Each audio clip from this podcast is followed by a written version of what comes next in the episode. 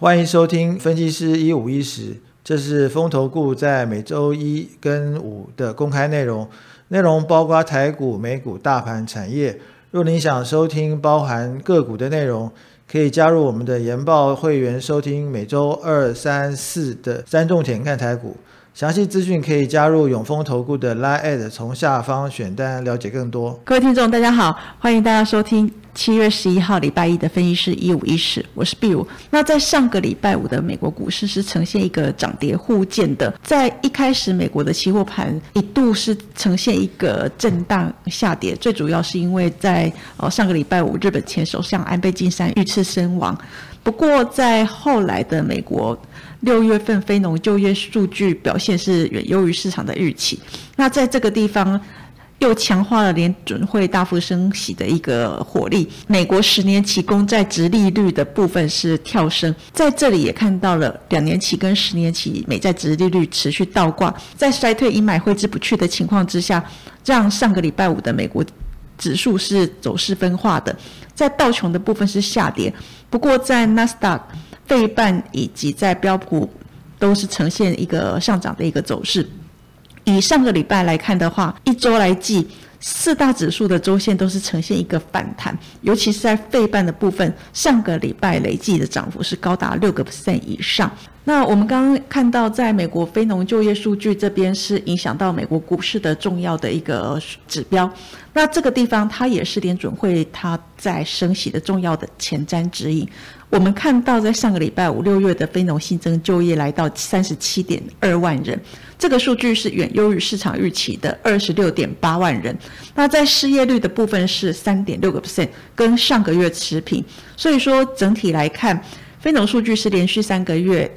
超出市场的预期，整体的数据表现强劲。那在这个地方也支持 Fed 在七月份升息三码的一个状况。所以说。在未来的，也就是说，今年七月的下半月，在月底这个地方，Fed 升息的一个角度还是相当的激进。那另外就是这礼拜需要观察的一个重点在于，除了在七月十三号美国六月份的 CPI 的表现数据之外，那另外在金融股的财报表现也是值得注意的重点。CPI 这个部分，市场是认为。这个偏高的 CPI 要压下来的一个状况，应该是短期之内不太可能。所以这里大概就是与市场上的预期比较值得关注的是，在七月中旬，美国第二季的这个 GDP 如果说是出现衰退的话，那可能就是在基本面这边开始初步露出一个衰退的警讯，这里需要去做一个留意。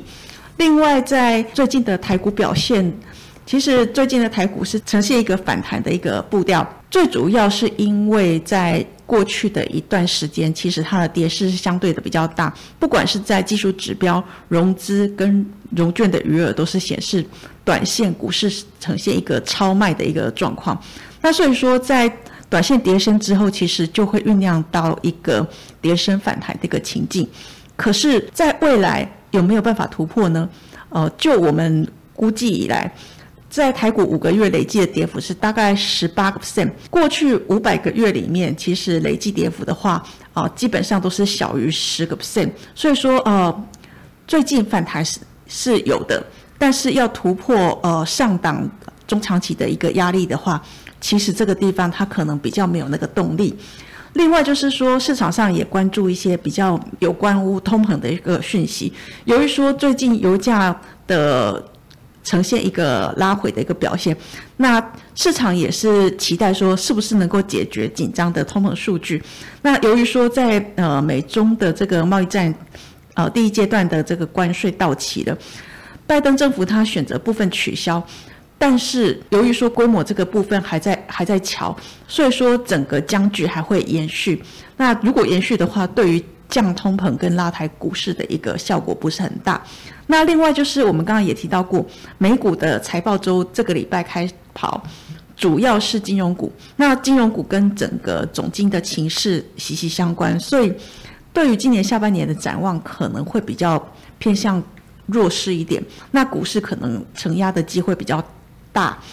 另外就是说台股，呃，因为我们观察现在已经除息的股票大概已经有接近半数了。而且最近的一个走势看起来，整个除息的行情看起来还是贴息的一个状况。哦，我们建议这里稍微避开一点。以最近来看的话，我们认为虽然说这个礼拜的指数还是有短多反弹的一个机会，可是，在基本面这里还是呈现一个下修的，所以说反弹是还是以建议减码为重点。